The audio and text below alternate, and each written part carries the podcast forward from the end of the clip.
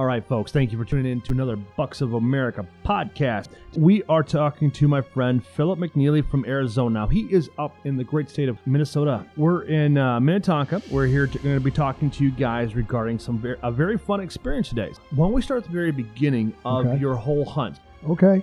Yeah, to go way back, I mean, I grew up in California, and Mm-hmm. there it's you you know people who do it, and you have the resources, or you don't get into it because they they uh, it's it's just not as easy. Um, so moved to Arizona. I've been there for twelve ish years, Uh-huh. and you know always talk to people being a big hunting state where they'd be like, oh yeah, you know I got I got an elk hunt coming up, or I got a deer hunt coming up. You could come along. I'll show you a thing or two, and they would never follow through. And gotcha. uh, I finally had a buddy about three years ago Mm-hmm. who was drawn for a muley and uh, invited me and actually gave me the details. Ah. And I got to go along with him, and okay. The bug just bit me. So now on this trip, was he successful? Uh, he, he was. Um, so where we went hunting was uh, near his hometown where he grew up, and, and he has a lot of family and friends that are still Mhm, out there and mhm. go out every single year. So I got the whole talk about the honey hole, I about gotcha. uh, keep your mouth shut. sworn to secrecy about where they uh, where they took me. Yes, Uh huh. uh, but also you know I, I went along with him. He had gotten a I think a three by three the year before, and so Okay. this was his second year to go out and hopefully get another deer. And Mm-hmm. I'm like, all right, I'm going to learn from you. And uh, we we get his deer down, get it off of the side of the hill where you know we're going to do the field dressing. And I look to him and I'm like, all right, so what's the first step? And he's like, well, I've watched this YouTube video of how to field dress. and uh, I, you know, let, let me get my phone out and see if I can watch it one more time. And I'm, I just looked at him like, what? Okay. And uh, he's like, yeah, I know. Last year the guys, they they did more of it for me, Okay. and uh, they just happened to put a buck down with uh you know another new hunter Okay. far away, you know, a different section of the unit where they were not going to be able to come and give us any assistance. So All right. it was on us, and So it's trial by fire, huh? uh, the best way to learn. That's very true. The That's best way to learn. Okay. So you know, we got uh, that that whole hunt. It was it was an absolute blast. That's good. um, a lot of uh, I don't know if you call it disorganization or just not not knowing what was going on. I was just Mhm, along for the mhm. ride, true. and uh, I- I don't know if I had all of the information I needed. okay. You know, we we got out there and uh, you know we didn't have water with us, didn't have the knives with us, didn't have flashlights with us. My my buddy uh, they glassed up a buck, and he grabbed his rifle and started to run. it's like, all right, stuff's on Okay. and uh, we, we didn't really think of the consequences or the you know what what was going to happen after the buck was down I got you when the real work really begins because like it's all Exactly. up and fun until you pull that trigger and then you see the animal expire and that's when really that's when the game goes. But you know it's it's good and bad that you went through the experience because now it's like you're gonna have a little bit more of a strategy when you when you Yes. the, the, the, the upcoming years that you hunt when you harvested your muley. But I understand completely because it's like I. I, I grew up in a hunting environment, so it's like I had the Mhm. pleasure of being able to be taught what to do, what not to do, make what you have in your pack, and how you evaluate each day. Because uh, for when I go out hunting myself, I look at what my day is going to bring me, and so I, I plan accordingly. So it's like, of course, I'm going to have something to be able to, to field dress the animal with, make sure I have all the proper gear for me to make sure I stay comfortable for the day, and go on from there. Now, for you guys, it Yeah. sounds like you guys got the excitement, you got the adrenaline dump, and it's like, I, mean, I get it. It's it's great to feel. It's like it's it's a kid in a candy store. For the first time, it's like you know, it's like your parents tell you, it's like pick out what any candy you want. It's like, woo, goody. So now, after that, how did so then what happened happened after that? After you got the the animal field dressed, and then then what what got your mind disciplined to start the next steps? It's just one of those things it, it's hard to put in words Okay. because the whole time i can think about to you know calves cramping as we're we're carrying out the deer or dragging the deer out in the most inefficient way possible Okay. um, it was blind leading the blind every mistake that we probably could have made Mm-hmm. we did Mm-hmm. and got back to where we were camping at I don't know 11 at night Mm-hmm. and exhausted. Holy crap, I just had so much fun. Yeah. It was probably one of the hardest days I ever put in, Mm-hmm. but it was just so much fun I got you. and I wanted it again.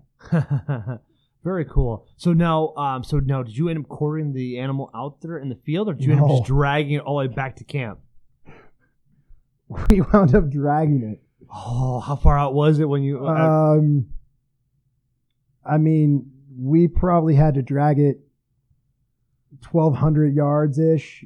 I mean, give or take as a crow flies. oh man. Um, but it was kind of over three hills and valleys, and wound up winding up, you know, finding a wash that we could take it down the wash until it intersected with the road, and then he ran up the road and got his truck type of thing. Um, and and looking back on it, it, it probably took us, you know, an hour.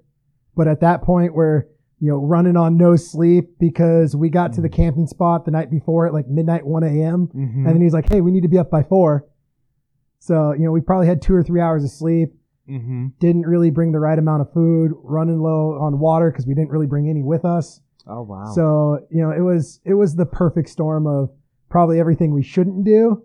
But luckily we were still in an area that if something got a little too hairy, there was support. That's So, you know, it wasn't like we were going to be stuck out in the middle of the desert or, Mhm, mhm, you know, in a unsafe situation as far as that goes. mhm. Uh, but it, like you said, it definitely prepared prepared me for the future years, and I probably pack a little bit heavier than I should now when I go out into the field Mhm. a lot because of my first experience. I, you know, I get it though, because I've never been in a situation where you've been at, but I get being overprepared because as you progress in your career and you start learning more and more details about like ounces and what to take, what not to bring with you, but it's like figuring out what's going to be best suited for you to be successful, what knives to bring, how many knives to bring, how much water to bring, food to bring.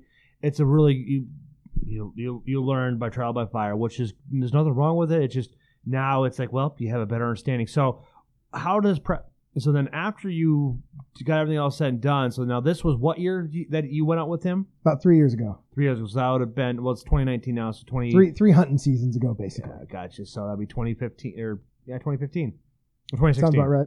Yeah. Well, it'd be 2015. It'd be then you- yeah, because then you hunt, then you hunted in 2016, didn't you? Did, did you get drawn for a tag in 2016? Wow, we're we're both terrible at math. Uh, I- it was apparently. it was hunting season of 2016. Okay, so that's And when you, that's when he hunted it. That that was his hunt, and then uh, I put in for elk and deer mm-hmm. for the 2017 season. Okay. and I got drawn for uh, cow elk Okay. or antlerless.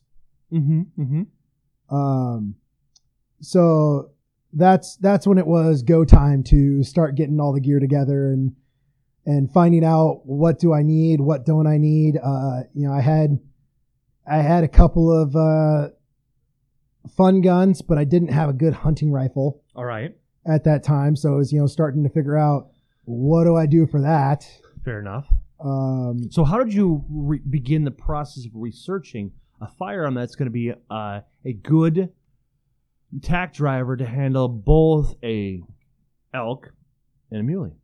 Um, a lot of it's talking to people that I know who have done a lot of hunting, uh, spending a lot of time just on the hunting groups within Facebook and forums, and Okay. just trying to really.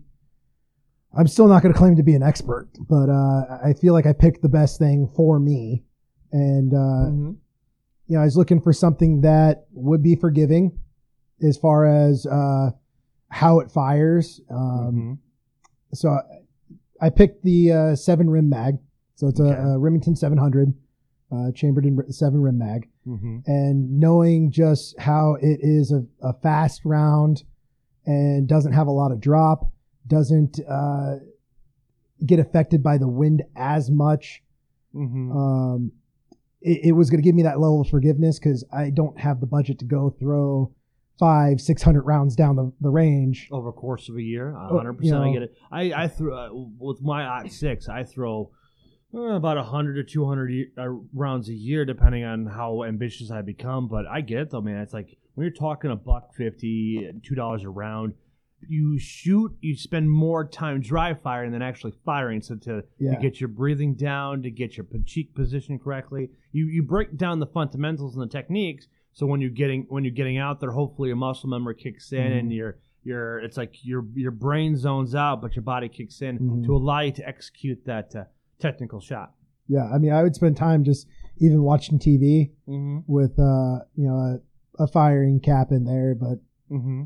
not that I heard that it would cause any damage anyways. But I would I would just you know rack rack it and and dry fire it basically Mhm, just to get that muscle memory on the trigger. Fair enough. Yeah, and plus Um, you can you can figure out how when you like you like I know with my thirty aught six I put it I put in my lead sled and I'd sit there and I'd actually put it in there and I'd look at it and I'd, I'd pull my trigger and I'd watch my crosshairs on how it would it, it move to the left or the right ever so slightly, Mhm. but how much that'll affect two hundred yards down the road.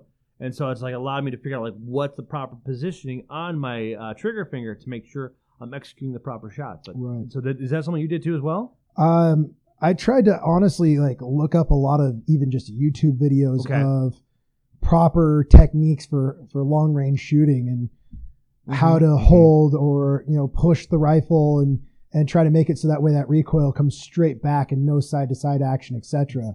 Perfect sense there. Um, you know, and I, don't claim to be an expert in any of these things for sure. I, I still I have a I lot even, to I don't, I don't even think like hunters that have 20 plus years consider themselves expert because they always Yeah. learn something new every year because it's like there's going to be something different from the year before, five years before, 15 years before. I get it 100%, man. it's it's an important thing to stay humble because there, there's so many variables that we deal with day to day and when you're when you're out hunting whether it's the humidity can make a difference on how that round flies through the air so That is very true. And no, and like a good uh, person to learn from is the editor from the Field and Stream magazine, uh, uh, T. Edwards Nickens. He gets Okay. to shoot all the fun guns and stuff like that, and you get all the new stuff that goes out there. He's been on several podcasts I listen to, but he's a good resource to actually listen to because I mean he's got decades worth of experience, and uh, he with his experience with the, with the, the magazine, always like putting the time into the the range, getting to actually experience some of his firearms that people develop from from Savage, Winchester, uh, Remington. It's like you get to you, you get to yeah you get to play with all the best toys, and it's like the best part is when you when you as an adult when you get in the industry or into the outdoor world. You never really grow up because it's like there's new fishing pole, there's new casting rod, there's new lures, there's new bullets, there's new there's new archery, there's new new bows. So it's like you get to you get to, to experience so much. And it's like it's a great way to feel like a child in your mid 40s, 30s, and 20s. yeah no it, it you got to keep that in mind too it's just they come out with new stuff all the time Mhm. but it's it's an expensive sport to get into so i really had It's to most expensive free food out there, isn't it? yeah, that's no joke. Um, so I really had to do a lot of, of soul searching of, okay, what do I really need? mm-hmm. Is this something, is, is this a want to be successful I gotcha. or is this a need to be successful? So when you decided what um when you're using your seven millimeter, uh, do you ch- what grain do you use Um, or did you use for your because you you were successfully with your muley? yeah, I, I was, uh, I used a 175 grain because Okay. that's what I had shot. Mm-hmm. Um, I had bought a box of 150 grain, okay. uh, but I didn't have time to really go See what your what your uh, your firearm like to use. right. I, I know, So- like, I don't know if it's necessarily true or not because I don't, I don't have the ex- expertise as uh, Tiger McKee. I mean, he's a renowned firearms instruct, instructor, and he's a great person to praise too. Because like, I was listening to his podcast with um, Hal Herring with the backcountry hunters and anglers and stuff. like He says you spend most of your time behind the trigger dry firing and then you actually do firing down there it's like and he Yeah. breaks down the science where he's a very smart man he's got a lot of experience behind it now um because I don't know if it's necessarily true though. If that if there's certain grains that certain guns like, you know, like they they, they just the the, the, whole uh, Harmonics. chemistry, the harmonics, yeah, exactly. Like everything flows very well. It's like you know with X grain, it's like you're gonna put it at here, here, and here at 100, Yeah. two, three, four hundred yards out. Well, I've talked to a lot of guys too that Uh huh. you know, oh hey, I shoot Hornady because I get you know this type of type of grouping, and Mm-hmm. or you know, hey, I shoot these really cheap, uh, you know, Federals or whatever the case is mm-hmm. because my gun just loves them. mm-hmm. So th- there's got to be. Maybe it's a superstition, but I mean, there's enough people out there that I trust who spend a lot of time behind the rifle mm-hmm. Mm-hmm. throwing lead down range that I believe there is something behind that harmonics piece of it that Mm-hmm. you, you just got to put a lot of rounds through, you know, different brands of rounds down through your barrel and I, see I understand. what does it appreciate Mhm. and, and what does it not. Yeah, because you know my background. Because like I've been playing paintball for twenty plus years. It's like Mhm. I know what my uh, my paintball markers really like, and so it's like it, it's. I wonder if the, the, it was, I always wondered if the same uh, thought process behind it because you in there you have a ball barrel match and it's like well I'm, I'm I, I hope there's something similar to that because like I like that science stuff behind it. I'm not as technical as Tiger is, but it's like I'm sure that he can uh, he can answer that question if I decide to shoot him an email or something like that. Uh, now, so break down your preparation for the 2017 season after your 2016. Uh, I want necessary your learning experience. I think that's a good way to chalk it up to. Yeah. Um, it, it was an interesting time for me to prep Okay. um, because shortly after I found out that I got drawn for elk, Okay. I also found out that my wife was pregnant. Oh boy, when was she born again? What Uh, uh, was it in the fall or spring? My my daughter's birthday is November 26th, Oh man, right during. Oh, that's that's a Valentine's baby. and my uh, my elk hunt was slated to start on December 7th.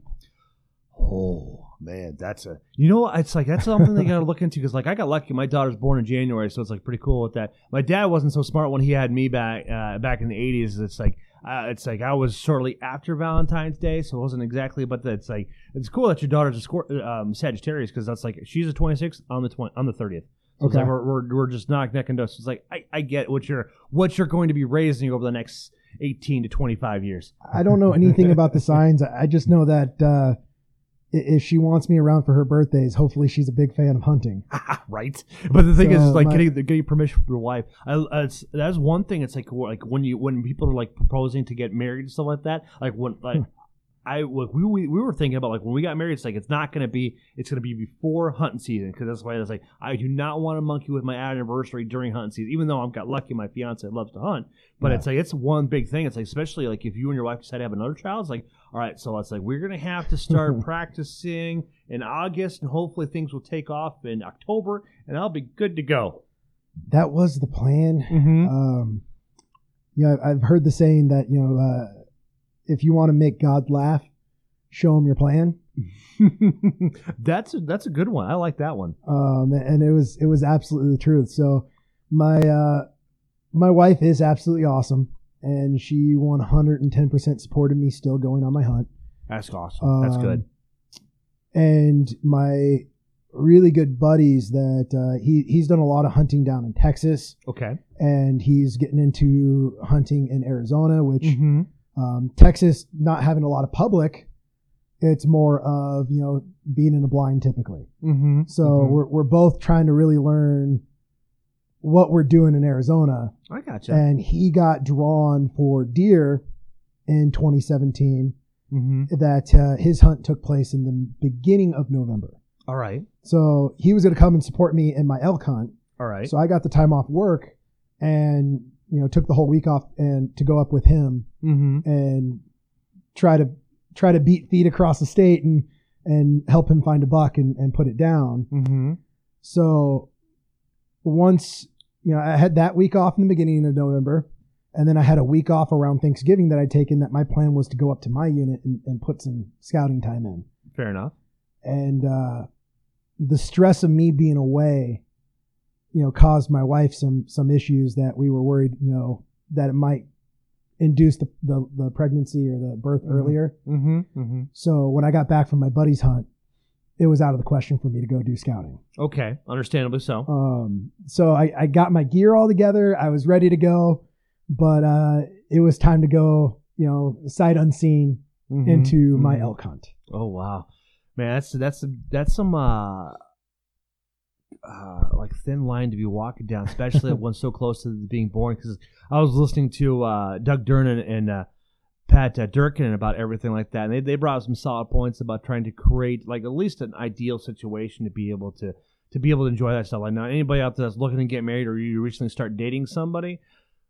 Don't plan a wedding like like oh like a friend of mine's getting married in September. It's like nope, I'm busy. Got a friend getting married in December. Nope, I'm busy. It's like, oh, I got a friend busy, or I got a friend getting married in September. It's like, or uh, February. It's all right. I'm good. It's, be- it's right before turkey season. I'm all right with that. Yeah. so you know, it's one of those things where you really got to pay attention, like when you start looking at future plans. You know, because like me, I'm, let I'm- me check the regs and see if that's in my schedule. yeah, exactly, exactly. And then, and then let me talk to the boss real fast to make sure it's okay. Because it's like if, if she makes, it, it's like I think I'll be all right. Yeah. It's like now, uh, so now it was so you how, how did your um your 2017 elk hunt go? It was a really good learning experience. Uh, Okay. I'll save you the suspense. I didn't put one on the ground. All right. Um, we we had a couple people that you know I talked to, and they're like, "Yeah, we know the area. Go check this area out. You know, Mhm. there's always elk here."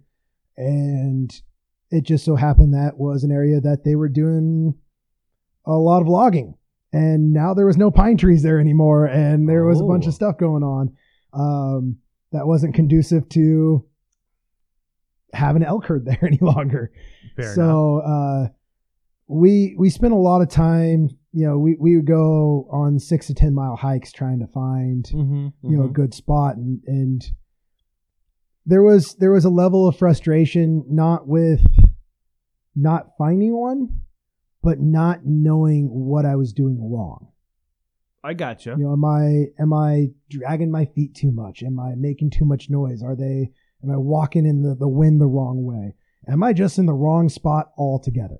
Okay, fair enough. So, you know, it it was a great learning experience and luckily, you know, I was somewhere where I still had cell phone reception, so at Mhm. the end of the day, um, I was able to kind of get onto some of the hunting groups in Arizona on, on Facebook and just people they saw that I was putting the work in Okay. and I, I wasn't, you know, just asking for honey holes or anything. Mm-hmm. And it was cool the outreach that I got from people well, that's that's um, exciting. being like, "Hey, we're in this unit. You know, this is where we're starting to find stuff." Or, you know, "Hey, I hunted that unit a couple weeks ago. Uh, this is where we were successful, or a buddy was successful. Go check it out." Okay. And so it gave us places for me and my buddy to sit down, pull up onX, and go, "Okay, where where's going to give us our best odds? Mhm. You know, where where are they going to be going to drink? Where are Mhm. they going to be feeling the less the, the least amount of pressure if that's possible?" Now, by time, because you said you were hunting this December seventh, right? Yep. Okay. Now, at that point in time in the sun hunting season in Arizona, how many weeks have they been pressured? At that point in time, by that time. Um, I mean, they start in the different units. Well, let's let's just focus on your unit and how that breaks down. I would have to pull up the regs. Okay. I I know there was a hunt directly the week before mine Uh huh. for bull. Okay. Um, I don't know. I don't know how many more hunts before that there was without looking. Okay. Fair enough. Well, it's, that's, that's a fair stuff. I'm not going to call it. But at least this, at least this way, then you, you're not going to say something you weren't 100 percent confident. So, right, which is anybody can ask for. It's like I have no problem telling them, like, I don't know 100. percent You know, it's like it's perfectly fine with me, man, because nobody wants to have a listen to a know-it-all. And it's been, Uh, I'm definitely not that. Yeah, neither am I, man. So that's why I'm asking you these questions. Like this is pretty exciting for me because it's like I lived in Arizona. That's how you and I met. Um, what was a decade over a decade ago? Because let's see here, Just about, yeah. yeah, it's 2007. No, actually, it was 2000. Uh, no, it's 2008 when we had a chance to meet. So it's 11, we've known each other for 11 years, and then I moved back to into the Midwest in Yep. 2009 because it's like I it was we're still re- dealing with the the the, the, the depression, the micro depression, the recession that we were going through Okay. during that time frame. And it's like, you know, I had nothing going on. I didn't have any kids. I didn't have a, a girlfriend or fiance. and so it's like, well, I decided to move back. And I had my, my parents, my grandparents were getting older, which I, I, I firmly believe that was probably a really good decision for me to do that. But it's like, I still miss Arizona. It's like, and uh, I was looking at options for that. But I have, with my daughter, it's like, I don't want to be that far away Yeah. to be to, to not to be around in her in her life, and especially like she's really taken a knacking or knack to um, archery oh and uh, fishing too. So it's like you know I don't want to give up that option for her because it's like I'm not it's I'm, it's all organic and it's like I, I have to be around there to provide that influence because I tell her like once she starts getting a little bit older and start painting, I can tell you what the rocks get bigger if you know how to fillet a fish and skin a deer, and guess what? It's like you get to be a little bit more picky than some of those school, those uh, those yuppies in in uh, in town. You know what I mean? Absolutely, and that's uh, if you're a hunter, you know, I, I kind of see that as a father's dream to Mm-hmm. be able to go out and, and harvest that first buck or you know whatever the case is with your kid, Mhm. and um, you know having my daughter, that's her whole room is deer theme. Oh, nice. Um, so you know we have we have you know, my wife found a really cool picture. It says something like you know instead of instead of uh, sheep, I count antlers or something like that at night. Oh, And very cute. we, Very we cute. found, uh, you know, kind of a, a shoulder mount stuffed animal. oh, interesting. Um, okay. so you know, we did we did the whole room up that way. Uh, you know, my my wife supported me in in finding as much uh, girl baby camo that I I possibly can, and she's uh she's worn Realtree since pretty much day one. You know, some some sort of camo, and huh. um, I I look forward to that day that I I can go out there with her and and hopefully glass up that first buck with her, and Mm-hmm. you know, hopefully see her harvest something bigger than I ever had a chance to. Mm-hmm. Um, it's it's really cool. Some of the things you can do with uh, the point system and, and the tags in Arizona that I've been doing some research on Mm-hmm. that I got got tur- turned on to by my actual taxidermist. Okay. That um, if you if you don't actually put in for an application, but you buy points, Okay. so every year, you know, you can say, "Hey, I I actually want a tag," or "No, let me just buy a point Okay. and save those points up to increase your odds for some of the more premium hunts." Mm-hmm. Um, you know, hopefully getting up to the Kaibab where you got some of those trophy muleys. Mm-hmm. Um, You can do so, but if you want to gift that tag, only really opportunity you can do Mhm. is to a direct bloodline descendant okay. who is a minor between 10 to 17 years old. Very unique. I didn't know that. I did not know that. See, now in Wisconsin, where I primarily hunt, is that they recently dropped the hunting age down to zero, so it's up Wow. to the the uh, parent discretion, which is okay. It's like I discussed this with uh, Dave Smoody here a couple days ago, and we we're we're going back and forth on it because that's a lot of, of uh, growing up for a child to do, and it's like some kids are ready for it, some kids aren't, which I, I appreciate the state that doing that because it allows us to put the the, the uh, energy into our children, and, and if they if they organically want to go after it at an early age, and and they're, and they're following, they're they're listening to what you're telling them to do, they're reading stuff, they're doing this like, and if they want to go out hunting at the age of six, they're like, they're, well, they're not going to be sitting alone, Yeah. but it's like I'll put I'll put them in a situation where she if she wants to go out hunting this fall, I will gladly sit in the, tr- the ground blind with her. I won't put her in a tree stand, not not yet, yeah. and and and let her pull the trigger and see what her feelings are, are behind it. You know, because I won't get her. Uh, she won't. She's not strong enough to pull a bow back yet. Okay. The thought has crossed my mind about crossbow because Wisconsin, you can be any age without any. Um, uh, just Ailments. ailments. Yeah, exactly. And so it's it's one of those things. Where I just judge it. I'll see where she's at because she's comfortable with seeing a deer hanging and drying, Okay. but watching it expire, that's a whole nother ball game. And like she's watched me fillet fish. She's watched fish uh, flop stuff like that as Mhm. as I fillet, not necessarily fillet them as they're live, but I, I watch them expire. And so far, that hasn't triggered anything yet. So it's like I just don't want her to need a safe space at the age of seven. You know what I mean? Right. you know, and go into psych and go into psychological because it's like I'm using uh, adult words that she can understand.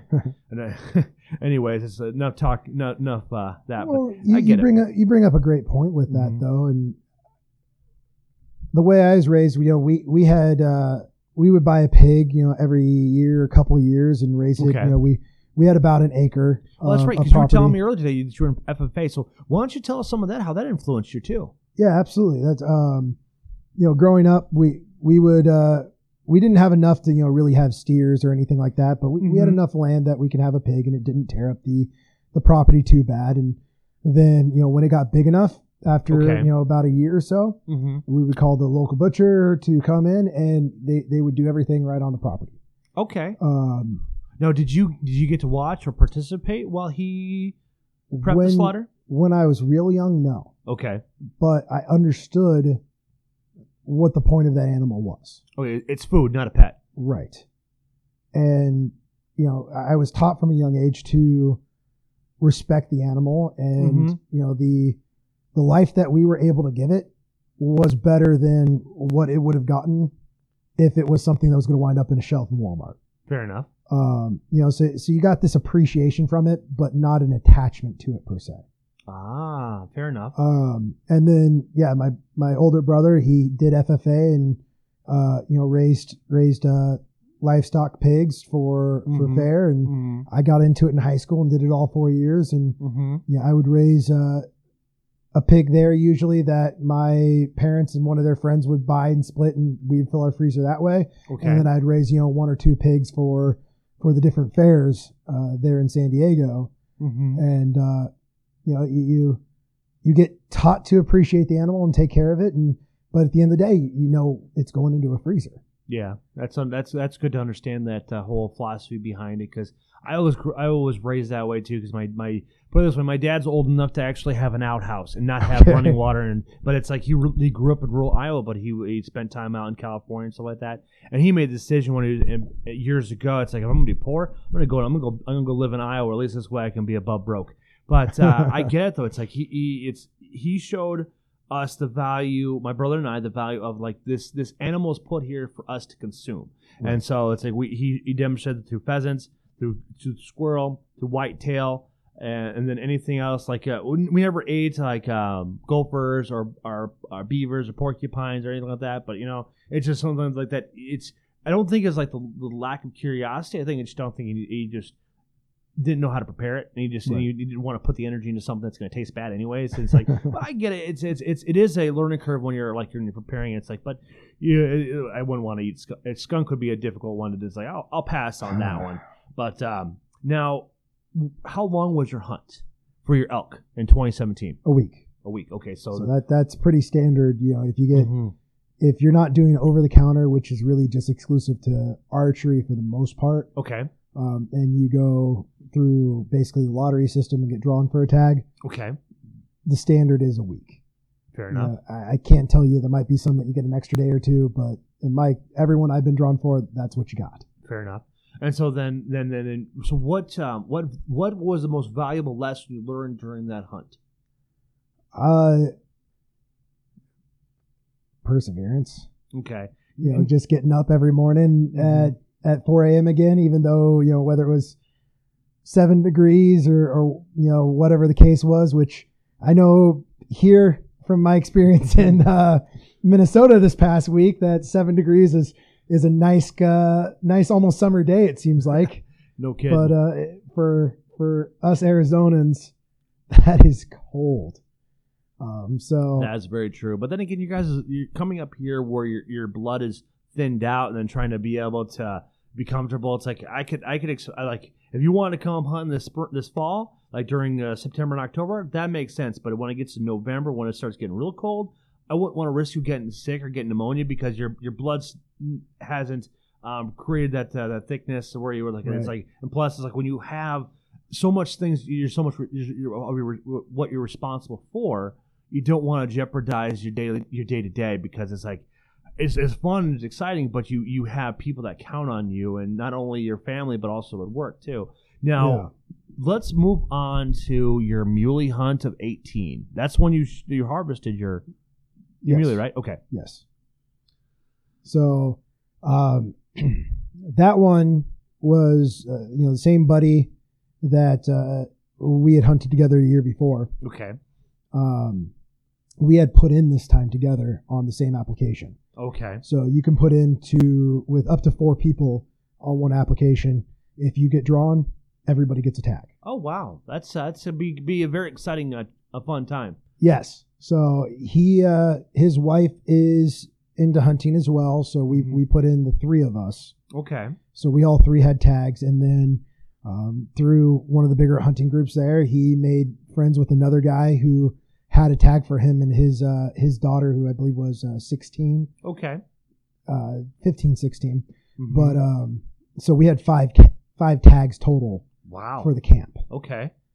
Um, so had a a lot uh, a lot of meat to get and started putting in the work and he he did a great job of getting out there him and his wife and, and doing a lot of camping out there and a lot of Mhm. scouting and I had you know a few opportunities to get out there and and go check out that area and we were Okay. we were starting to find some some good deer here or there and see some bucks um, but all those areas kind of changed on us once the hunts actually started and they unleashed you know 500 other people Mhm. on the unit as well Oh wow, so you had a lot of you had a lot of competition, but it's that's a lot. That's the the unique thing about uh, public land. See, you you're lucky out there. See, being here in the Midwest, we don't have that opportunity. It's like we're, we're falling back into our, our, our British counterparts, really, where they want to sell off all the the uh, public lands to benefit whatever benefit the one percent. You know, Mhm. which we our our foundation of our public lands was not to repeat what our parents did. We went away from our parents to come to America to do what we want to do, and guess what we're doing? We're doing Yeah. right back to what they're doing too. Now, um, but that's good. So now, out of the you said five people went along, right? Correct. You had five Yes. tags. Who out of all those tags? Who all, uh, did everybody fill a tag? Fill a tag? Unfortunately, no. Okay. Um, I I tell my buddy I, I feel like I almost have like survivor's guilt or something Oh, uh, because I was the only one who actually filled my tag. no kidding. So we uh, Was that just because of the lack of seeing the animals, or just nothing you guys felt were were were, were like right time to be harvested? um, a degree of decision making and just it wasn't for a lack of trying. It's just how how it how it played out. Mm-hmm. um, we were we were splitting up and going. Uh, me and my buddy Justin would go out for our scouting session or you know glassing session to go try to find something to put a stock on and, Mm-hmm. and get the job done. Okay. And then uh, the other guy who wound up joining our group, Robert, he would go out with my buddy's wife and his daughter, okay. um, and they weren't doing as aggressive of hikes. mm-hmm. Um, but Robert has hunted out there for you know multiple seasons. He he's a lot more familiar with the area. Um, Okay. He's had a lot of success out in that area. Mm-hmm. Um, so we were hoping that he could put the girls on On on some bucks. And mm-hmm. I know some of his decision making. I, I believe they they found some bucks here or there, but it was more important for him to put his daughter and uh, my buddy's wife first Mm-hmm. on getting their deers before he Here. was going to put a, a stock on.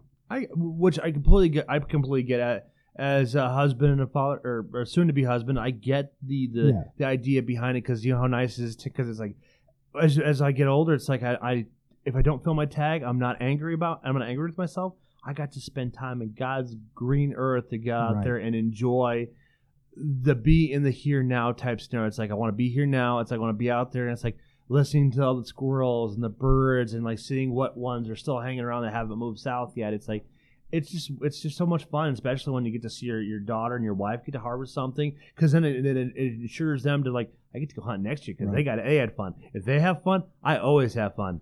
Well, that's I mean that's what's cool, you know, especially about him is every year it's it's he puts his daughter first. Mm-hmm. You know, if they're going to both harvest one, she gets the first one. Mm-hmm. You know, if they only harvest one, she's the one who took it. Uh, You know, Fair it's, enough. it's he's willing to put the work in, but he, he wants to make sure. Yeah, it's cool to kind of what we're talking about earlier is you know it, it's cool to harvest one yourself, but to be able to see your child do it, like, Mhm. you know, that was kind of came off to me as the ultimate thrill to him. Yeah, no kidding. It's like it's like you Um, don't have to give me anything for Christmas or Father's Day. I'm good. I'm good for this year. I'm I'm, I'm perfectly happy. I'm so proud. It's like, how about just the money you're gonna spend on my, for my birthday, my Right. Christmas, and Valentine's Day and Father's Day? Why don't you just put that towards points in six different states? How's that sound? Does Right. sound like a fair trade? so and then you know my buddy Justin, we were going out together, and you he's um he's done some a number of hunts in Texas, like I said, and, mm-hmm. and uh, he's harvested his buck that he has on his wall. That you know is a beautiful buck, and um, usually when he goes out there, he's more focused on does because it's more about getting the meat than getting the trophy. So he's he's shot a number of deer. He's not harvested a muley deer in Arizona I gotcha. but for him, you know, I'm, I'm thankful because you you go and talk to hunters, and, and when you're when you're co-hunting, there's always that point of like, guess what I just glassed up? Mm-hmm. Who's going? Mm-hmm. Mm-hmm. And uh, you know, we we talked about it ahead of time, and there was no question about it. He he looked at me and he's like, "Hey, this is your first big game animal period. If we find something, you're going first. Fair enough. Well, that's nice of them to con- be that considerate, you know, because plus that good karma comes around because they may have because they did were they successful in nineteen? Did, they, Well- well, did, they, did they get drawn? I should say. Uh, time will tell. Oh, that's right. No, I'm sorry. Uh, that's right because that's right because we're we still because when do the results be get released? Um, so we just put in for elk, and I believe the application process ends on the 12th off the top of my head. So of March or February? of February. okay, that's So that th- deadline's there's still time quick. to put in for for Mhm. elk and, and speed goat and whatnot. Mm-hmm. Um, and results typically mid March, and that'll be for elk. Oh wow! So that's not. So that's the time we'll tell then when it breaks down. So hopefully the good karma that they put you on 18 will set you will set them up for 19. You know, it's like I could see why uh, uh, Randy Newberg has such a big uh, excitement when he has a new hunter coming on or something like, like that. It's like he's he's he's he's he's got to live a lifestyle that most people dream of. But it's like I tell you what, that man worked hard. He worked very very hard for it. It's like you know, discipline equals freedom, as as the good old Jocko Willink would like to say. Yes. that's that's good, good, good to hear. Excuse me. So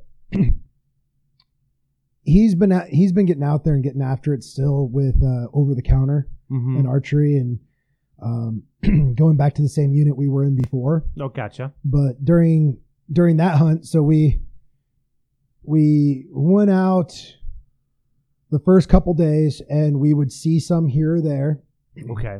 and we weren't seeing bucks necessarily. We are seeing more does, which in Arizona, you, you don't have any option for hunting does. Now, Every- what's- everything's bucks. Now, when you went out hunting uh, this past fall in, in 18, what time of year did you go? Was that in September, October? It was November? November. Okay. So it was the uh, week leading up to uh, Thanksgiving. Thanksgiving was my last day okay. that I had to fill the tag. And so then during this time frame, is the rut over with then, or Pre rut.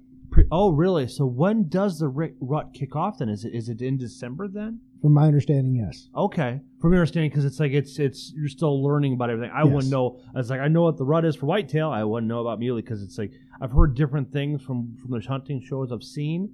I just I don't want to assume what what because I don't know I don't know what section you're hunting in. So it's like or what unit you're hunting. So it's like we're gonna keep that off the air. No worries. Yeah. Um, uh, like I said, I got a lot to learn about the the behaviors of those animals and and the ins and outs. Uh huh. um, they the the deer that I got, he was starting to let off a pretty strong scent from his glands. I understand that they he- get pretty musky when when when when they start mm. rutting. It gets pretty strong. It's like I've, I've the the buck I harvested in seventeen. He didn't really have a strong musky smell to him, but then again, when I, when I when the following day when I actually found him, well, actually when I got permission to go on the person's property, I didn't have a really strong musky Okay. odor. So it's like maybe I should because when I when I actually started pulling the the uh, the hide off, I saw they had a lot of fat still left on, and usually when they've got done with the rut, they're pretty lean, Yeah. they're pretty tired. They, they they they try to look for sanctuary. So it's always a learning. It's always something new to get to find out about what to do. Because like for me, it's like when I go for doe hunting, I like to do. I like to go after them in the in between before the rut because it's like you know after the rut, kind of give them a free pass because if they got pregnant, it's like I am not gonna. I'm I'm not going to play a role in that. It's I want to make sure that she able to carry it full term because it's like I want to maintain my herd while on top of that providing proper uh, ethics too. So it's like it's one of those Mhm. things where it's like I just want I want them if they if the if the if the uh, seed took. I want to see if something blossomed from it, especially like I, I like to see the lineage continue growing because it's a cool thing about hunting a property or a unit for several years. You get to see stuff mature over the course of time. You know, it's just that's but the awesome. but the unique thing, uh, like, well, I hunt prim- primarily, uh, I hunt both public and private, and so I just kind of pay attention to what I can, what I can influence directly, or at least try to try to provide something for them. So this way, they can hopefully I have an opportunity the next year to harvest them. So, of course, public, you never know what's going to happen with that. Yeah, yeah. Uh, I I would like to get the opportunity to try to hunt the same unit in a couple of years and see if we can find some of that going on. But Uh-huh. there, there's so many different variables and different seasons out there between archery and rifle that Mhm. it's hard to say if I'll really be able to follow any type of lineage stuff out there. But Fair enough. That's under, perfect, perfectly understandable. So now, when you shot your muley, how far out were you when you pulled the trigger? um, roughly about 240 yards. Okay, so that's that's So- you know that's that's like kind of like a a uh, a good range for seven millimeter. Like this seems like like good rifles 200 yards, 240, 250 seems to be a very um, hot spot for them. They're very flat. You don't have to worry about they going up or down. You just got to pay attention to the wind. Yeah, so that's um we got into probably our glassing spot around six six thirty ish. You know, uh, trying to get there right before the sun goes up. Okay, that makes sense. Um, you know, sat on the spot till a little little after seven, and uh, we we had found you know we started going back to the spot because we were seeing does there. Okay, And after after two or three days of just, all right, well, wasn't successful finding a buck here. Let's go to this spot. Let's go to this spot, and just covering so much area. mm-hmm. It, I credit it to my buddy um, Justin, but you know we had that realization of we're we're leaving deer to find deer.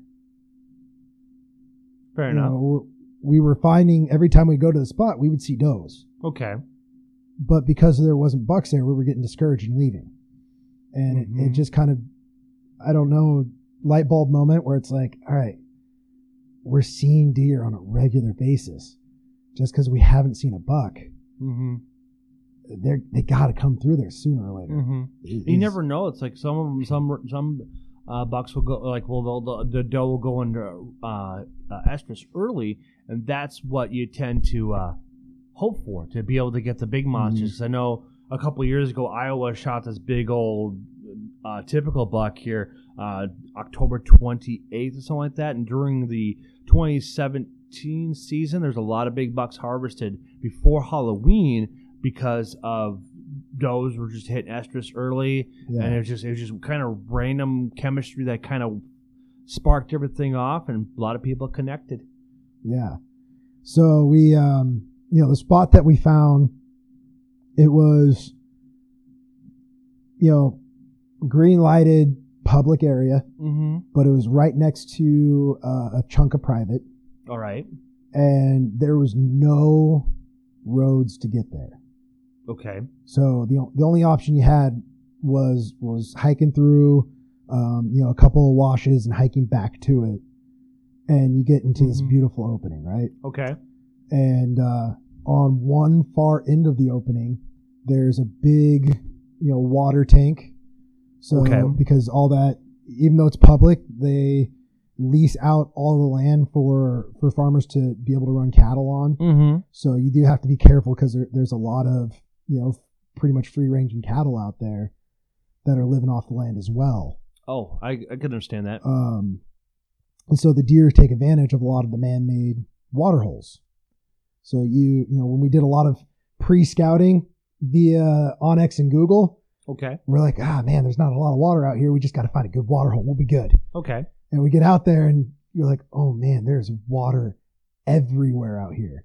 Oh, so it's like you can't just pick on one spot. You gotta you gotta constantly be glassing. Like, well, there's we checked this one, nothing coming through. Right. You gotta move to the next one, and you can't really put up cameras because it's like the run of risk of somebody something coming up missing, something getting sticky fingers. 'Cause I know it's it's I hate to say it, but it's like we are our, our worst enemy when it comes down to because I know up here in public land So there's people that will or get frustrated because people will steal their stands their cameras you know? I've heard some people on uh, i have a there's a guy i know his name's eric that runs the where to or where to hunt podcast in for wisconsin and there's some people some guests he's had on there. It's like they, they'll they'll take a they'll take a cardboard they'll write the numbers like hey call me like let me know what's going on because maybe they it's like they're both hunting it's like why don't we work Yeah. together he he's actually came to a point where he actually created his own app so it's called the Where to Hunt app. You can download on iOS and uh, Android. If you log into it, people can see where you're at, and so it's like instead of using it as a tool to um,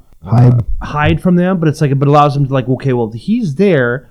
The, the pin showed up at X at, X time. It's like okay, well now I just like I'll, I'll, I'll just avoid this spot. I'll go out of my way to avoid it because I don't want to ruin his hunt. But also on the, on the hindsight too, I could be walking in as a buck's walking towards me. I could push that buck right back to him. Yeah. So it's it's it's it's a price you pay, but it's like we're all here to be successful. You know, it's like why not help each other out? There's no sense of being, and and we can be our own worst enemy, especially when they get tribal. If you're a traditional compound uh, rifle, muzzle loader, shotgun hunter, you know, it's like they can get be very Yeah. tribal, very mean, and it's like you, you want to be kind to everybody because like for me, I don't care what you harvest the animal with. as long as you did it within the means of the regulations, it's I'm all for it. Go for it. Well, and, and it helps add a sense of safety too, because nobody wants to. That's a good point. nobody wants to be Dick Cheney's best friend. um, That's funny. so you know you you worry, especially out there, in when you're down in public land that that is really open. Okay. Um, you know that person taking that twelve hundred yard shot while you're stalking in shooting over your head. That would be scary. You know, I, I haven't experienced that personally, but I've heard of those type of stories, and you know, Mhm. you you don't know all the time. You know who's there. Sometimes you can find hunter on water type things where somebody leaves a sign behind. Mm-hmm. And, you know, okay, like you said, yeah, let's let's go around this area or try not to put pressure on this area and be respectful. But if you're if you're out in the middle of kind of nowhere, out in the desert where you got a good clear line of sight, there's not a lot to stop somebody from doing that. Mm-hmm. And it may not be willful. They they just may not know you're there. Mm-hmm. Mm-hmm. Um, Very true. So I mean, like my my deer, for instance, you know, like we were talking about, is I actually we glassed him up from a mile out. Okay. So you know, it was glassing him up was just the start of the fun, and then um, I had to cross that mile flat and, and not not spook him, and it was it was a little bit of okay, I need to be slow, steady, quiet. That way, Mhm, I don't I don't spook him. Yeah. But I got a good distance that I need to cover, and I don't know how long he's going to stay there. true. Very true. So it was it was this really internal battle of how quick can I go, um, what's going to be the best uh, path to take, okay. because we we didn't really cross that valley ahead of time or, or that um, that wide opening because we, we didn't want to fill it full of our scent or anything like that and scare anything off Mm-hmm. and it was it- didn't look as far as it really was Mm-hmm. um, when you start getting into you know we're like oh yeah that looks like it's it's about 600 yards or this or that and and Mm-hmm. once you started covering the ground and just because of the different just washes in it and whatnot it, it was a lot more ground than visually what it appeared Mm-hmm. um, so I, I think that helped me a little bit because I was able to kind of stay in those washes and try to try to do a quick jog through. And then when I come up, you know, I just get real slow and, and try to look over until I crested over and be like, all right, am I still in a safe spot? Do I have some bushes or a cactus that are blocking my view from the deer? Okay. So that way, hopefully, you don't see my movement. Mm-hmm. And uh, the other thing that I, I struggled with is I was getting bad readings with my my rangefinder Mm-hmm. because um, I mean I don't know fully, but my what I I perceived it being is I was in direct sunlight, and you know my rangefinder as well as I was having some issues with my scope is it was almost becoming a whiteout. Mm. Because- like from a glare from something. Yeah, because I I didn't have the um it, the shade extension for my scope. Mm-hmm. um, and it was you know 8 a.m. sun was coming up, and it was just that perfect angle that where I you know the sun was directly behind the deer, and I I was just getting way too much light. I got you. So I was getting bad readings, trying to find something that I can really focus on with my rangefinder, Mm-hmm. and uh, once I finally got to a safe spot where I finally took my shot, I had to reposition a couple times, and I was able to find a small shrub Mm-hmm. that was casting a bit of a shadow that I was able to have it, you know, shade my scope. And then from there, I had a clear picture. very smart. I like Um, that. I like that approach. This way, you're you're you're ensuring your efficacy of the shot and making sure it's going to be a good, clean harvest. Yeah, absolutely. I mean, I know it was one of those, you, you hear people talk about things slowing down. Yeah, I, I'm sure I had a rush of adrenaline, but for me, it was, it was kind of a job. Mm-hmm. You know, I, I, I felt like there was a lot on my shoulders. You know, my buddy was staying behind. He was staying on glass to try to make sure if they took off somewhere that he can see what direction they're going and get to me and we could try to go after them. Mm-hmm. Um, so instead of stalking up with me, he, he stayed put. Which is smart. In this way, you And- just you, you, you, can- you, they can lose you in the shadow, especially if the sun's coming behind them, or or, or, or, or, if it's uh, if they're looking into the sun. You're not to They're not going to be able to see you as visibly. And Right. If, if, there's, if there's a second person, you may give yourself a little, uh, like you're almost like walking uphill in that situation. Right. And I mean, he's freaking out at this point because I, I think he counted up like five or six bucks all at this water hole. Yeah. And uh, you know, the one I got was was a a really really nice buck. Um, you know, by any standards, let alone my first. And he said that it wasn't even the biggest one out there. I gotcha. Um, but I, you know, I was able to get into you know more of a, a prone position on my stomach and and get under the shade of that bush a little bit and Okay.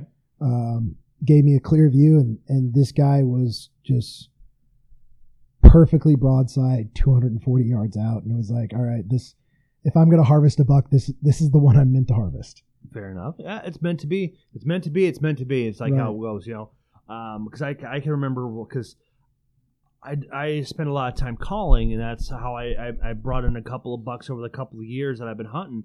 Some of them haven't been uh, worth taking, but the one I was able to harvest, watching him crest over the hill at at 40 yards, and it, took and it and it took me well over a half hour before I got him in range. But like for you, you had the ability to walk up on him, duck between the shadows, and try to figure out how to make sure it's like so that whole anticipation. So you're walking, so you're expelling energy, you're expelling the the en- adrenaline dump that's coming along with it too. And so by the time you were able to take the shot, you were actually pretty probably pretty calm at that point, or or were you, or is your heart, heart still in your throat? um i mean my heart wasn't in my throat but uh you know i, I could be in better shape And, uh, a little huffing and puffing. yeah i mean that it, there was a what are my limits i know that i need to take a very precision precision shot Mhm. coming up here Mhm. Um, so that was playing on my mind as well. And uh, yeah, I shed as much weight as I could before I left. My I actually left my pack back with my my buddy, Mhm. um, and just you know proceeded with my rifle and and my optics and Mhm. and my rangefinder to Okay, try to go as light and quiet as possible. makes sense. But uh, you know, I'm I'm light and quiet has never been my my specialty. so you know I I, I was uh, really focusing on trying to maintain my breathing and, Okay. and maintain my heart speed and Hundred get up there. Yeah, I and, get that. And you know that's where that that weight on my shoulder of all right, I left him behind to th- this is our first opportunity. It, you know, I, I had the excitement of I want to get my own, okay. and I, I kind of had this uh, feeling of obligation of of I didn't want to botch this opportunity when he let me go first, type of thing. Mm-hmm. Yeah. Um, so there there was a couple different things, kind of just playing mentally. Mm-hmm. So I, I got down and, and just tried to take a couple breaths and and uh, remind myself that there's no rush and and uh, rushing it and making a bad shot is going to be a worse feeling and and fate more or less to me than taking my time making a good shot or taking my time and not getting a shot in. Uh, yeah, I get, I can get that 100 percent because I quit gun hunting because I just I didn't feel as adequate behind the behind the trigger. But then again, I didn't spend as much time behind the range. But when I, once I got in archery, it's a whole nother ball game. But I get it 100 percent too. It's like I've lost deer, I've lost does because of a poor shot placement, or it's like, or I I didn't wait long enough. Yeah. And luckily, you haven't experienced that. But I tell you what, man, that is a heart wrenching feel because you feel horrible because now you've wounded this animal, and and it's like you're gonna do all you can to track it down, but it's like and sometimes you they just they get this um, wild hair and they just can run for miles and barely showing any blood. So it's like Yeah. it's when in doubt, back out. So yeah, I- you know, I took my time, took some good breaths, you know, Mhm. made sure that I had my gun in a comfortable spot, and I felt like I was, you know, Mm-hmm. um, ready for having it recoil straight back and make a good shot. And I knew that at that range, I was confident that I Mhm. can hit vitals. You know, we really practiced. Did I think I was going to hit perfect? And if it was a tiny little bullseye that I was going to hit every time, I'm not going to say I'm that good, but I've taken enough time behind my gun that, you know, I, that eight to 12 inch kind of span from center of the heart where you got, you know, still a vital shot. Mm-hmm. I was comfortable and confident that I was going to put the shot there. Smart. I I, And- I get behind that. It's, I understand completely because it's like we practice. Like I've always learned, you you whatever range you feel comfortable shooting, you double it. So this way, then when you're doing the short shots, like I like. I I'm I feel I'm very confident shooting at 20 yards, so I, I double. I Mhm. shoot at 40. I practice at 40 because this way, then I feel good at. it. So now, if I was practice, if I was gonna feel comfortable at 40. I want to be shooting at 80. So this is why I just feel that thing now. It's like if I was behind the uh, behind the trigger, I'd be looking at like 100 yards, I'd be practicing at 200 yards. You know, Right. but then again, at 200 yards or 100 yards, you're, the the bullet flies uh, more level at 200 yards. Where if I'm shooting at 100 yards, it's gonna shoot an inch up. So I just I gotta practice at those different ranges. So you just sight in for 100, and then you just work or work around everything else after that right. which is the way to go. So it sounds like you had a lot of fun that hunt. Uh, it, it was a blast. I mean, I, I'm so so thankful for for harvesting that deer, and Mm-hmm. um, you know, he was a, a five by four.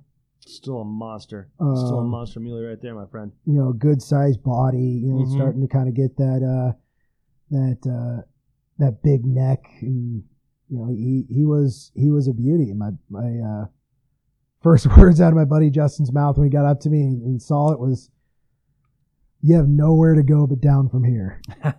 Um and uh, the other guy, Robert, when he got up there, he's like, "Man, I've been hunting this this unit for years, and Mhm. I, I've never taken anything more than a two by two out of here." I got you, but you know it's just, it's hunting. Uh, yeah, It's not shooting. It's hunting for a reason. No, uh, today has been a pretty epic uh, uh, day because today we, we we hung up at uh, here in Minnetonka, and then we took off to A1 Archery in Hudson. So why don't you let me like fill in the blanks for me because it's like my my experience with A1 Archery and your experience are gonna be two different things because like I have a little bit more background in archery, but how was your overall experience with with uh, being at the shop in, in Wisconsin? Um, it was it was awesome, man. It really was because you know you you were upfront with them and let them know that you're you're chopping out some bows and you let them Mhm. know that I'm from out of town. Mm-hmm. Which you know some people may hear that and be like, why am I wasting my time? Yeah. Um, but they they still took the time to try to give me a little bit of an education and Mm-hmm. and let me feel the differences in the bows. And I, for me, you know, it's it's a whole. The concept makes sense, but it's a new set of terminology, a new set of mechanics, and Mm-hmm. and a lot to learn Mhm. for that. And I don't feel like I got treated, you know, dumb more or less for for not knowing. Yeah, that's why You know, I took you there because it's like I've always had a wonderful experience from there. And the, the sales rep we worked with, Tyler, he was just a, a, a great guy to talk to because it's Wealth like he, of knowledge. wealth. Of, yeah, exactly, wealth of knowledge. And that's the thing about that place. It's just it's just it, they present themselves in such uh, professionalism. It's just always fun to walk in there. So like today we got to chance. Like I I went. I wanted. to- I was like I, I was looking for a 34 axle axle, and I wanted to shoot some of the best bows on the market. So I looked at um, Hoyt, Mathews, and and like and that's it. So I was looking in at that 35, 34, 33 to 35 um, axle axle range. And so first I shot the Halon X, felt great. I thought it was a really impressive bow. Then I shot the Traverse, and that's a 33 axle axle, and that's like this shot really really nice. It's like you know I still got I should give Hoyt a shot, you know, because I, I am not uh, a brand person. It's like I shoot what feels good to me, whether the budget is sixteen hundred dollars or four hundred dollars. It's like I want a comfortable bow. It's like see. As a hunter, we look at our weaponry as a tool.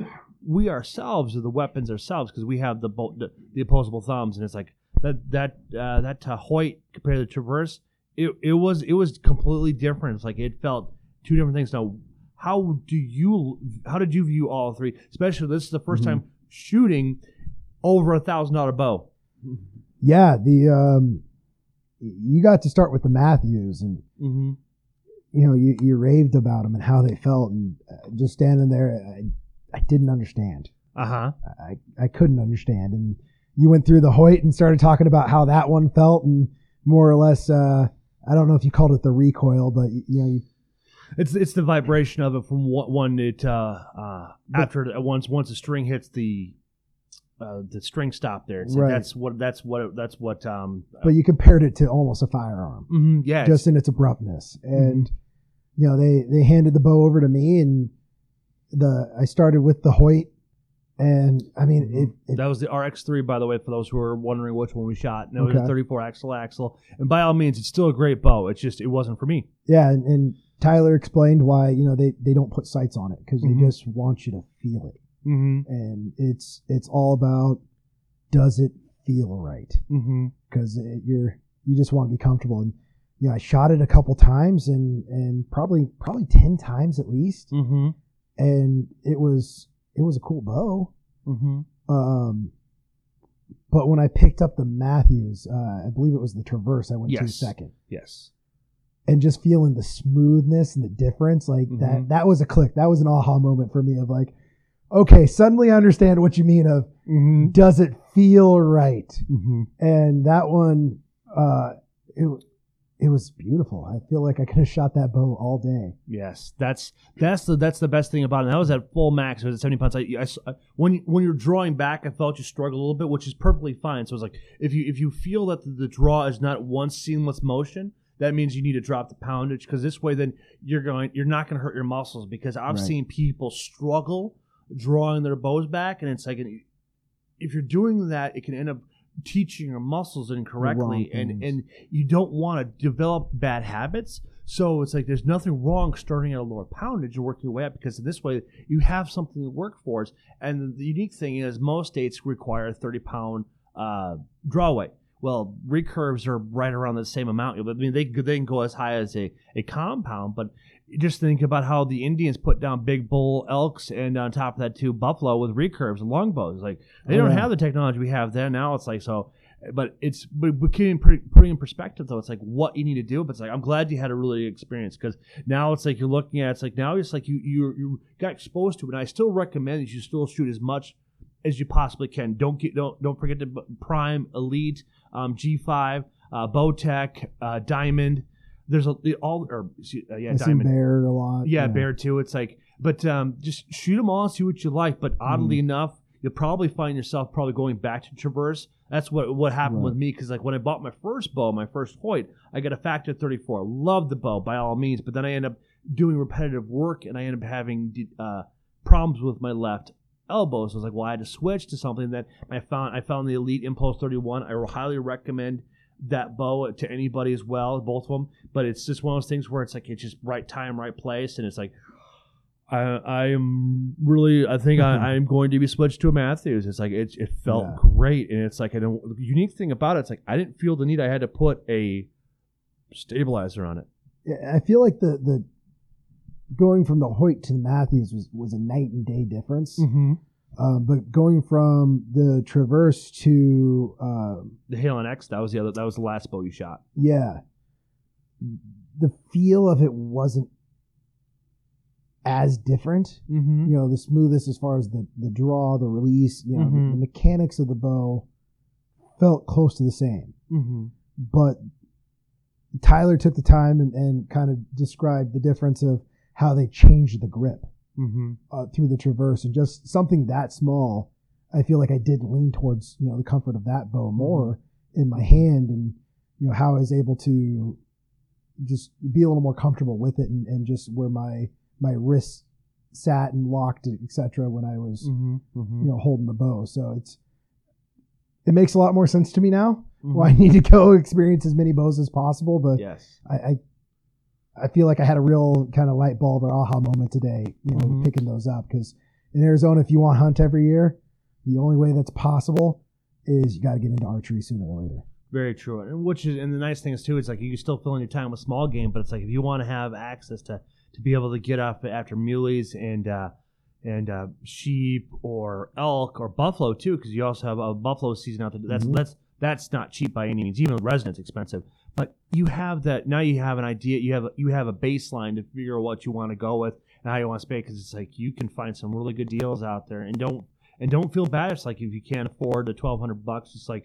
what I did, and I recommend this to anybody. It's like you find the bow you want, and then you start looking and you start doing your research on your sights.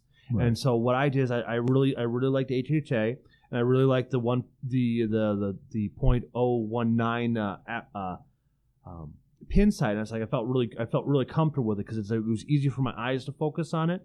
And then with the then go with the, uh, I prefer a limb driven. And you you heard Tyler break it down that the, the consistency uh, that's the first thing that lets go. It's why it drops down. It's like and then I follow the same thing that John Dudley does. And I mean this guy is somebody to listen to. And it's like I pay attention to that stuff, you know Yeah.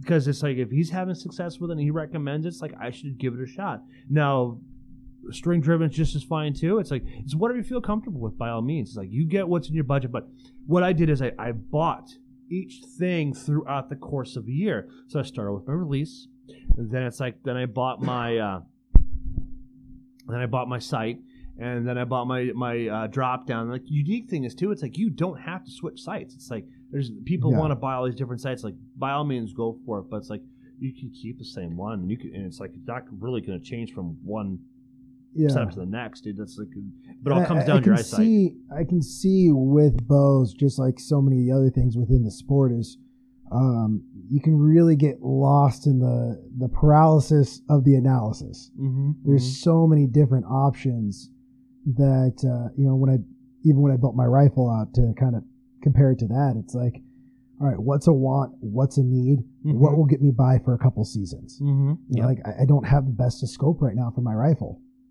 It holds zero. It's clear enough.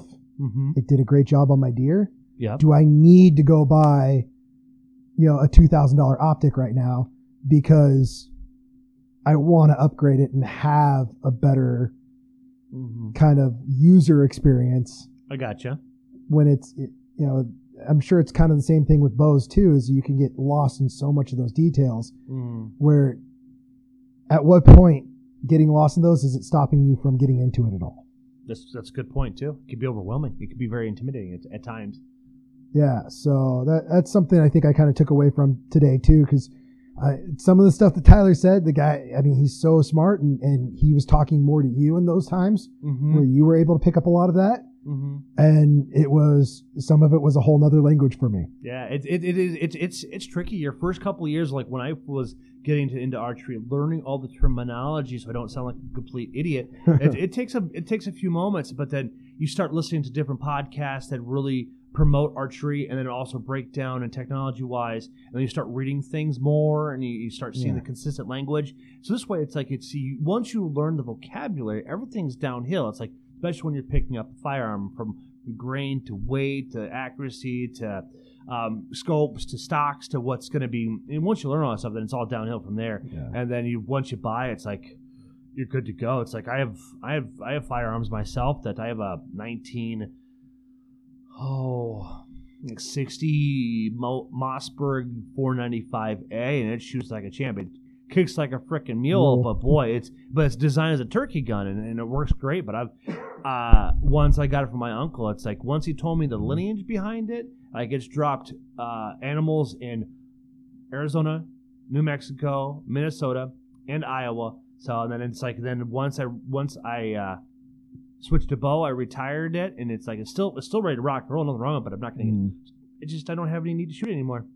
yeah i mean i i have a uh, old savage 12 gauge that Mm-hmm. My grandpa gave me that belonged to his grandpa Mm-hmm. and you know, same thing I, I it doesn't have the, the history of the animals per se but Mm-hmm. yeah I've, I've taken that gun out a number of times and just had a good time with you know uh, clays or just you know just general desert fun that we can find out there Mm-hmm. um, but it, it sits in the gun safe more than anything now where it's you know, i'll never get rid of it. mm-hmm. it it's got so much sentimental value but It's like it's, It's- kind of like our own uh, form of inheritance. Like Yeah. we, we we pass down this thing because it's like this provided food for me, and so on and so forth from Yeah. X, Y, and Z. And it's like it's, it's great to be able to have that. And um, whether you have a, a son or a daughter, it's like it's just teaching them that that that value behind it. It's like if, if things get bad, you can you can always learn how to provide for yourself, and that's kind of like why a lot of us hunters really like doing it because it's like we learn to provide for ourselves instead of having to be fed or, or being or being provided for. It's like it Right. creates that self reliance that it's it allows us to have that uh, that confidence, especially when you're starting a family or even on your own. and it's you know you talk to people whether they're hunters or not you know you, meet people who love food Mm-hmm. and I, I think you were talking about this earlier um, about a cooking experience for two Mm-hmm.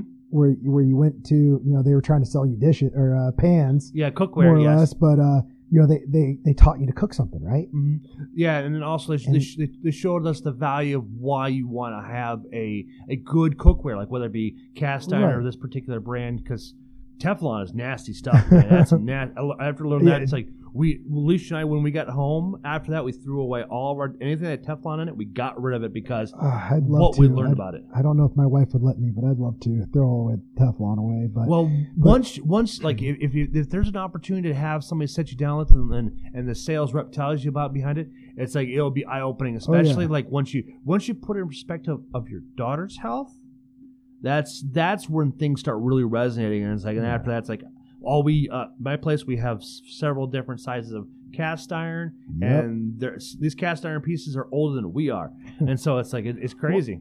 you know, I, I have a pan that belonged to my grandma. That's Mhm. um, I think it's a ten inch cast iron. Mm-hmm. Beautiful cast iron. You know, glass smooth. It's a great pan. Mm-hmm. But you know, I even went out and just bought a uh, a lot of the various sizes Mm-hmm. from Walmart. Mm-hmm. The, the Ozark Trail cast irons, and mm-hmm. they don't have the same finish, but they still cook great, honestly. True. And uh, I rather use that and cook cast iron every single day for every single meal than some of those Teflon. That's very pans. true. Yeah, like and, to, and today we, we we cooked up a pretty good meal. It's like I I, I fried up. Uh, today I cooked um, Phil here some whitetail along with some sauger and bluegill, and I cooked my my our host here. Uh, his uh, and, and uh, his wife was just their stomach was feeling weird, so it's like, well, I get it. You know, it's like if you if if you, you don't want to become sick, especially when you're pregnant. You know, it's like you. I get it, but it's like it. It turned out delicious. It was man. great. It was really good food. I mean, it took us um till nine o'clock to Yeah. eat, and but it's like you know, you got to get after, brother. And that's, you know, that kind of going back to that, that class you took, you know, how many other couples were in that class? There was uh one, two, four, four, four of the couples. Four, four other couples. And I don't get to see you enough, but I'm guessing that you probably found out one or two of them or none of them were hunters. Actually, all of them were. Okay. All of them were because it's like I wasn't the only one wearing. All, the men were wearing Okay. camo, and it's like every one of them had that that uh, cancer-causing dip in the back of their pockets. Like you know, you can probably spend more spend more money on your hunting if you stop chewing. You know, that, that might be a different podcast, but I- I've heard some rumors about uh, deer actually being attracted to uh, some dip spit. Uh. That's you know I it's a, I've heard some interesting stories from some of the old dogs about like diesel fuel, wood dust. Uh, it's it's weird on what deer will find attractive Right. to them. I I don't know if anybody's ever done any tests, but there, there's plenty of superstitions around it. Yeah, exactly. It's like Um, you know, and the worst part is like once something works, you're gonna try to repeat it every, Every single year because it's like it worked once. Right. Like, let's see if it happens again. But it's, I mean, just how your your face just lit up right there when, Mhm. when we talked about, okay, who are the other couples there? Were they hunters? Mhm. You know, the excitement that you had. Mhm. If they weren't hunters, you probably would have had still an amazing experience around food. yes. And the cool dynamic of, of, being a hunter and Mhm. being able to invite people into your home, especially your non-hunters, Mhm.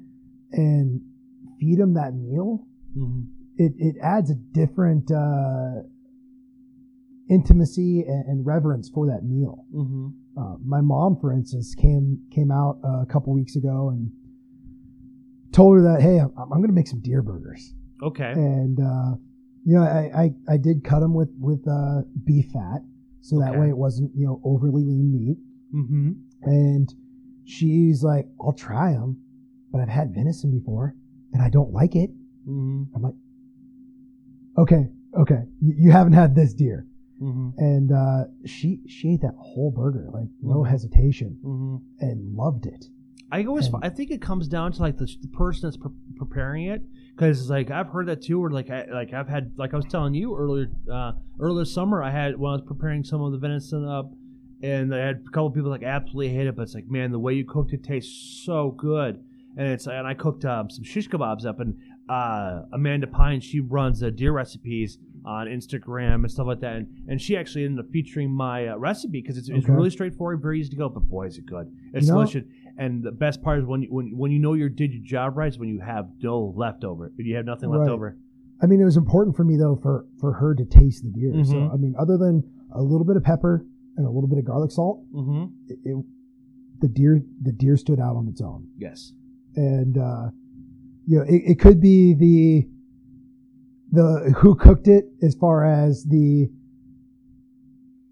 excitement I had, the joy that I had to Mhm. serve that meal compared to a you know a non-hunter getting a couple pounds of ground venison from a hunter friend and bringing it home and feeding it to his family because there's not going to be that same introduction. Mm-hmm. Um, but just you know seeing seeing her open her mind and try that meal was was awesome and inviting other people over and and cooking those meals um, i think I, yeah i told you about how me and my buddy you know took the heart Mm-hmm. of my deer which you know i don't know honestly a lot of people that i have hunted with who who don't leave that in the gut pile Mm-hmm. and it was one of the best pieces of meat i've ever had and it was the first time he cooked heart too at the same time so we're going through it together and learning Uh-huh. and it, it doesn't the experience doesn't stop in the field Nope.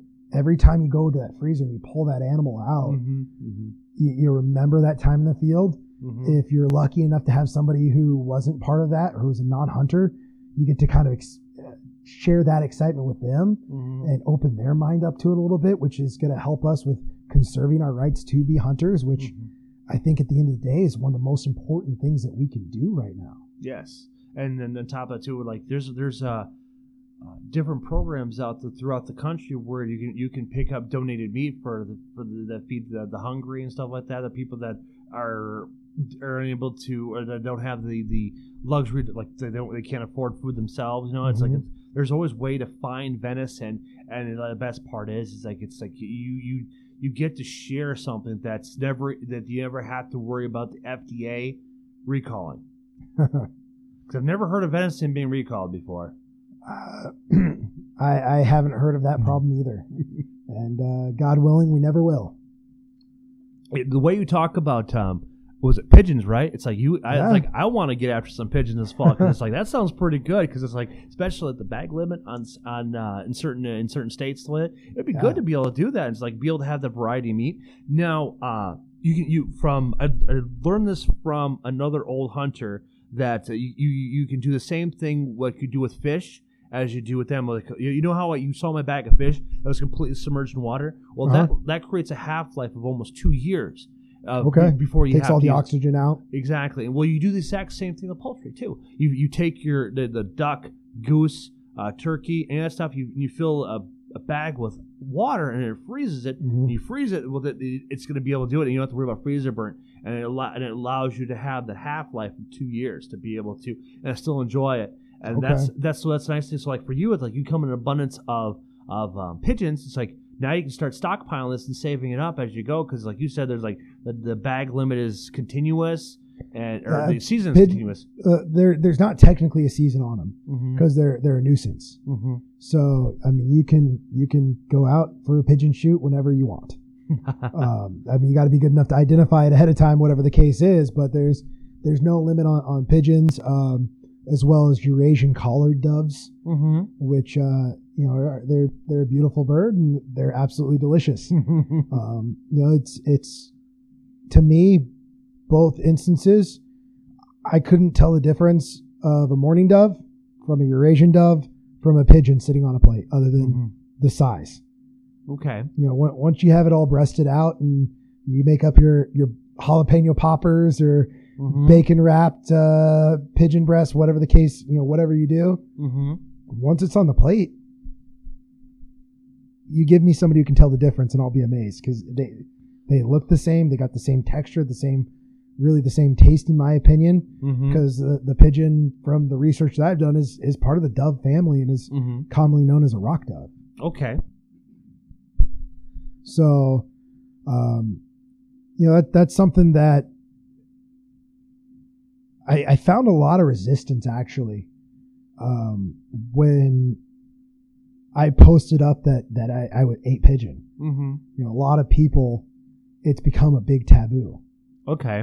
and uh, yeah, I, I I've become a big fan of Steve Rinella and seen Mhm. a lot of the you know the stuff that he's done through just Meat Eater before it was even on Netflix and the the books and got Mhm. to go to his live podcast and and you know he's he's a down to earth genuine guy from what I can tell and it's Mm-hmm. one of those that uh, I've I feel like I've come to trust what he says, um, and found uh, where he's talked about harvesting pigeons in New York City Mm-hmm. and, and eating them there um, now and again, and that kind of greenlighted the idea Mm-hmm. where it's like I, I have this thing, you know, this this resource actually on the roof of my house that I'm trying to exterminate because of them being hummingbirds. That once they they pick an area to nest, the only way to get rid of them is killing them. yeah. Um, so I, I I was trapping them and killing them and discarding them, and you know had this moment where I'm like, God, I'm throwing away meat. uh-huh. Why? Uh-huh. and uh, yeah, I, I, you know, kind of, kind of had to muster up a little bit of courage at first because Mhm. because it was such a taboo and everybody's saying not to. Mhm. But I, I did a lot of you know research into it, and they were actually one of the most common um, protein sources for us before uh, chicken farming became an efficient industry. Uh-huh. And that's when we kind of switched away from squab Mhm. which if you go to you know if you find a, a really fancy fancy diner you know restaurant or, or french cuisine you might find squab on the menu That's true. that that's pigeon Mm-hmm. um Where you where you go to restaurants in like New York or or, or France, someplace that sells it, you're looking at uh, thirty bucks for the meal, if not more. It's like right and it's, It's sitting like- on your roof Yeah, it's like really, so you're gonna charge me for this one? I can just go with it. Yeah, but it's it's the, the, the luxury of having it available and like eating it. But it's like I I'm looking forward to trying some of this this upcoming uh fall. I, I mean i see it it's it's a luxury of eating something you don't know what you're eating Mm-hmm. Yeah, it's that like people it's are like paying so much money for Mhm, yeah, it's like yeah, it's like wow, it's like you pay this much money. It's like I'll charge you that much. I have no problem doing that. yeah I, but then again, it's like I, I wouldn't charge. It's like it's it's something that's provided for us. It's like why charge for it? right Mm-hmm. I, I mean you, you would be doing a lot of cities a favor if it became more of a popular meal No kidding, no kidding. You know what I mean? It's like you'd be able to take care of it all. It's like it, you'd be able to. It's like people will just start loving it. Now it's like almost like it's like no, just don't no no, people that are listening to this podcast just don't go grabbing a BB gun and shooting them. You know, it's like you gotta follow the, the the rules and regulations when you're harvesting these things, whether you're in city limits or out in the country. You make sure you stay above board because it's like you know it's one of those things where you do not want to get caught. Or, and, and when you're doing something wrong, it's like because it's it, it's not going to be good for you because the DNR uh, uh, or the wild fishing game, they're not going to monkey with you. You know, it's saying they expect you to be an adult, and it's like you you come to reality. It's like you have that wake up call from when you when you turn when you go from that high school age into do adulthood. It's like nobody can you can't play them. It's like I don't know. It's like you can't because everybody has smartphones. If you have a Mhm. question, Google can find it for you. Or Siri can or Alexa can.